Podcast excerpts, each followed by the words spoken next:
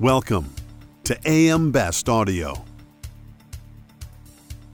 U.S. President Joe Biden plans to expand the nation's wind capacity and deploy 30 gigawatts of offshore wind power by 2030, bringing with it construction and installation of nearly 2,100 wind turbines. As a result, onshore and offshore construction and marine activity will quickly ramp up, creating the rise of risk and the potential for additional claims across insurance business lines such as first party property, liability, hull, and marine pollution. I'm Lori Chordas for AM Best TV. And joining us now to talk about that is Corey Greenwald. He's a partner at Clyde and Company. Corey, welcome. Thanks so much for joining us today. Thanks, Lori. Thank you for having me. It's a pleasure to be here. Can you tell us about the expected expansion of wind capacity and the development of turbines in the U.S. in the coming years? Sure. So, today, with respect to U.S. offshore wind, there are currently two operating offshore wind farms, um, not with a huge capacity, but and they're off of uh, it's Block Island in coastal Virginia. And as you mentioned, the current administration has a goal to have 30 gigawatts of offshore wind by 2030, which means in less than seven years, we're going to go from less than a gigawatt of capacity um, to hopefully 30 gigawatts. But to get there, um, that will require the construction of approximately 2,100 turbines, corresponding construction of about 2,100 foundations, 6,800 miles of cable, um, and also number a large number of vessels, including you know, an estimated five to six dedicated wind turbine installation vessels. So the process again is is ramping up. There are federal leases that have been awarded for about 40 gigawatts of offshore wind, um, and there are roughly 18 projects that have really uh, reached kind of the permitting review stage, and two projects that are or two additional projects that are under construction currently. Um, but I think it's also important to note that while we've set these ambitious goals and project activities expected to ramp up this year and through 2026, uh, the U.S. is not going to be alone in working to ramp up its offshore wind capacity. So, Corey, what new or rising risks could that create? Sure. So, fi- fixed bottom offshore wind farms have been built to scale for quite a long time. So many of the risks that we'll see are not new per se, um, but the construction and operation of offshore wind in the U.S. is relatively new. And undertaking this work under the U.S. regulatory regime could impact how the construction is done, methodologies used, um, and those that are employed in various areas of the industry to get this work done. So we will see the traditional construction um, an operational type of risk that we would see um, that they're currently seeing in claims that are in Europe and other places in the world. Uh, but they'll include, you know, availability of specialist offshore vessels and experienced crews. There'll delays due to weather, natural catastrophes, supply chain issues could also arise. Um, subsea cable issues, which are prevalent in current offshore wind, um, could could also arise, as well as um, manufacturing issues and issues relating to remote monitoring of these offshore uh, wind projects. What types of insurance claims might we see as a result of those rising risks?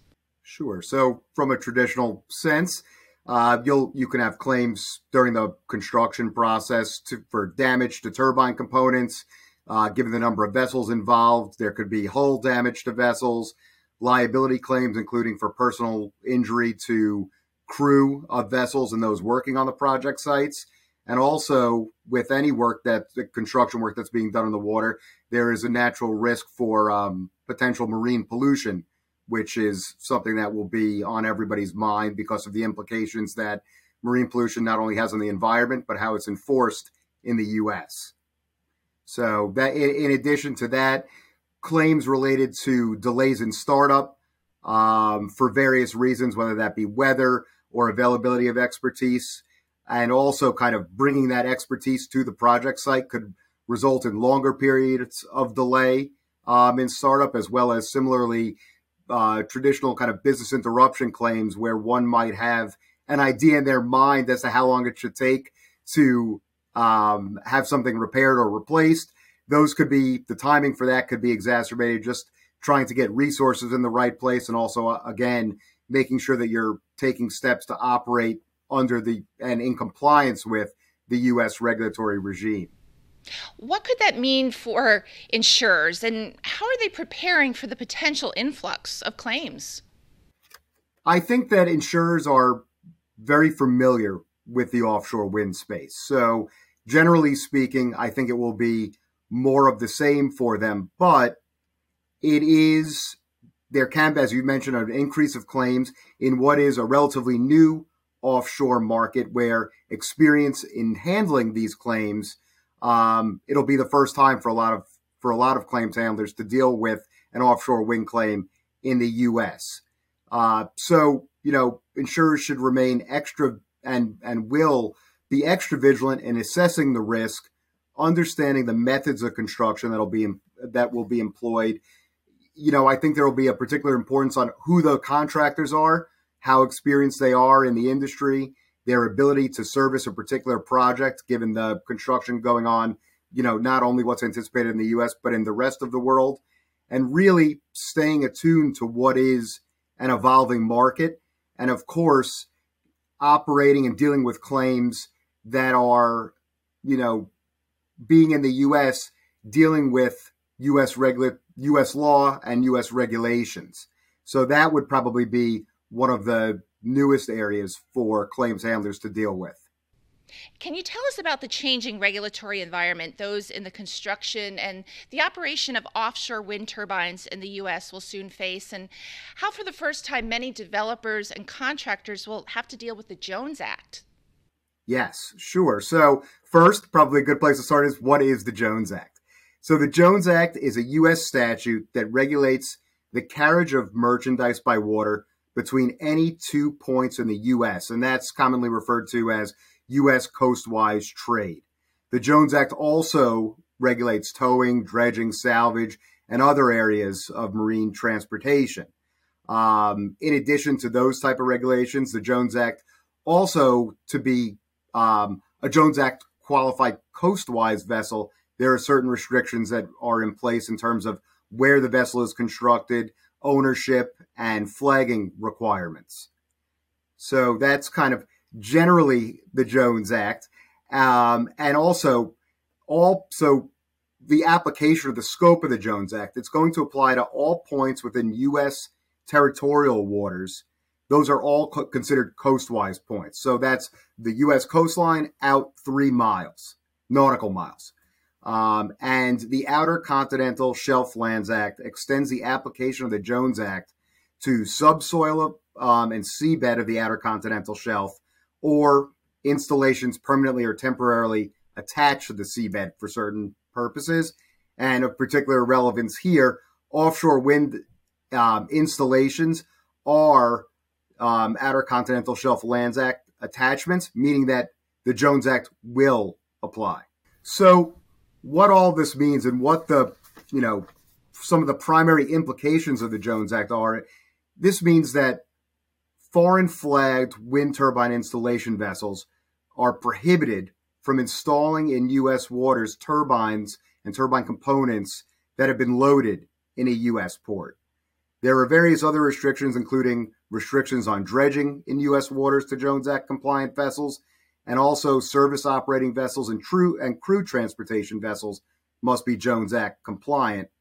Um, there are certain certain things such as laying cables on the seabed that are not subject to Jones Act regulation, but for those who are doing work in this in, in, in the industry um, and have perhaps experience in the European markets where you can use a wind turbine installation vessel to take components from the port out to the offshore installation site, here, that can't be done. So it's going to require, at this point, because there is only one U.S. Um, compliant wind turbine installation vessel, it ha- but it is still under construction.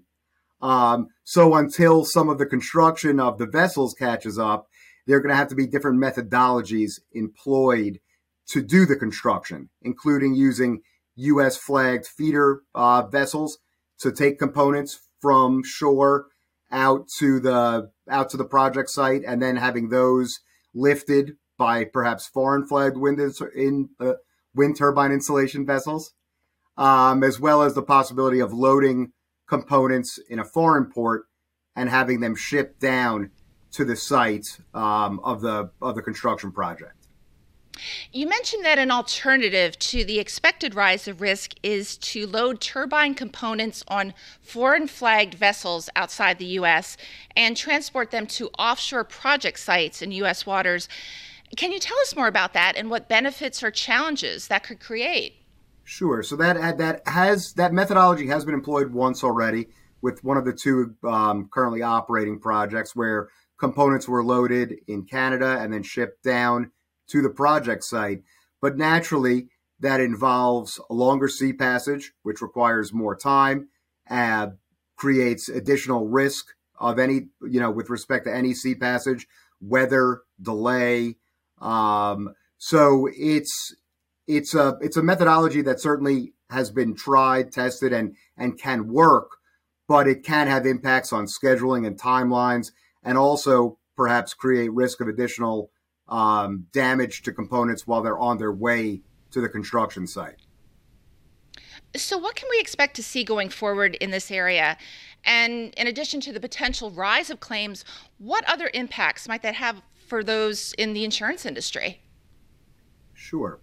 I th- I think one, obviously, as you said, a potential for an increase in claims, not only with respect to the turbine components and you know, first party property claims with respect to that property, but also marine claims related to hull liability and pollution, as we've mentioned. Uh, and I think there may be an increased scrutiny from lenders uh, as to the terms of the insurance and how they're going to look at that, how they want to be protected when they're funding projects which um, have great potential, but in a relatively untested market. So there may be additional focus on policy terms and who would respond um, in situations where damage or loss does occur or delay and business interruption does occur. Those are obviously considerations that not only the, will be taken into account by the project owner, but by their lenders. And all uh, a lot of eyes will be on the terms of the policies and, and trying to figure out how they will respond. Corey, thank you so much for speaking with us today. Thank you, Lori. I appreciate it, and uh, good speaking with you too. That was Corey Greenwald, a partner at Clyde and Company. For AM Best TV, I'm Lori Chordas.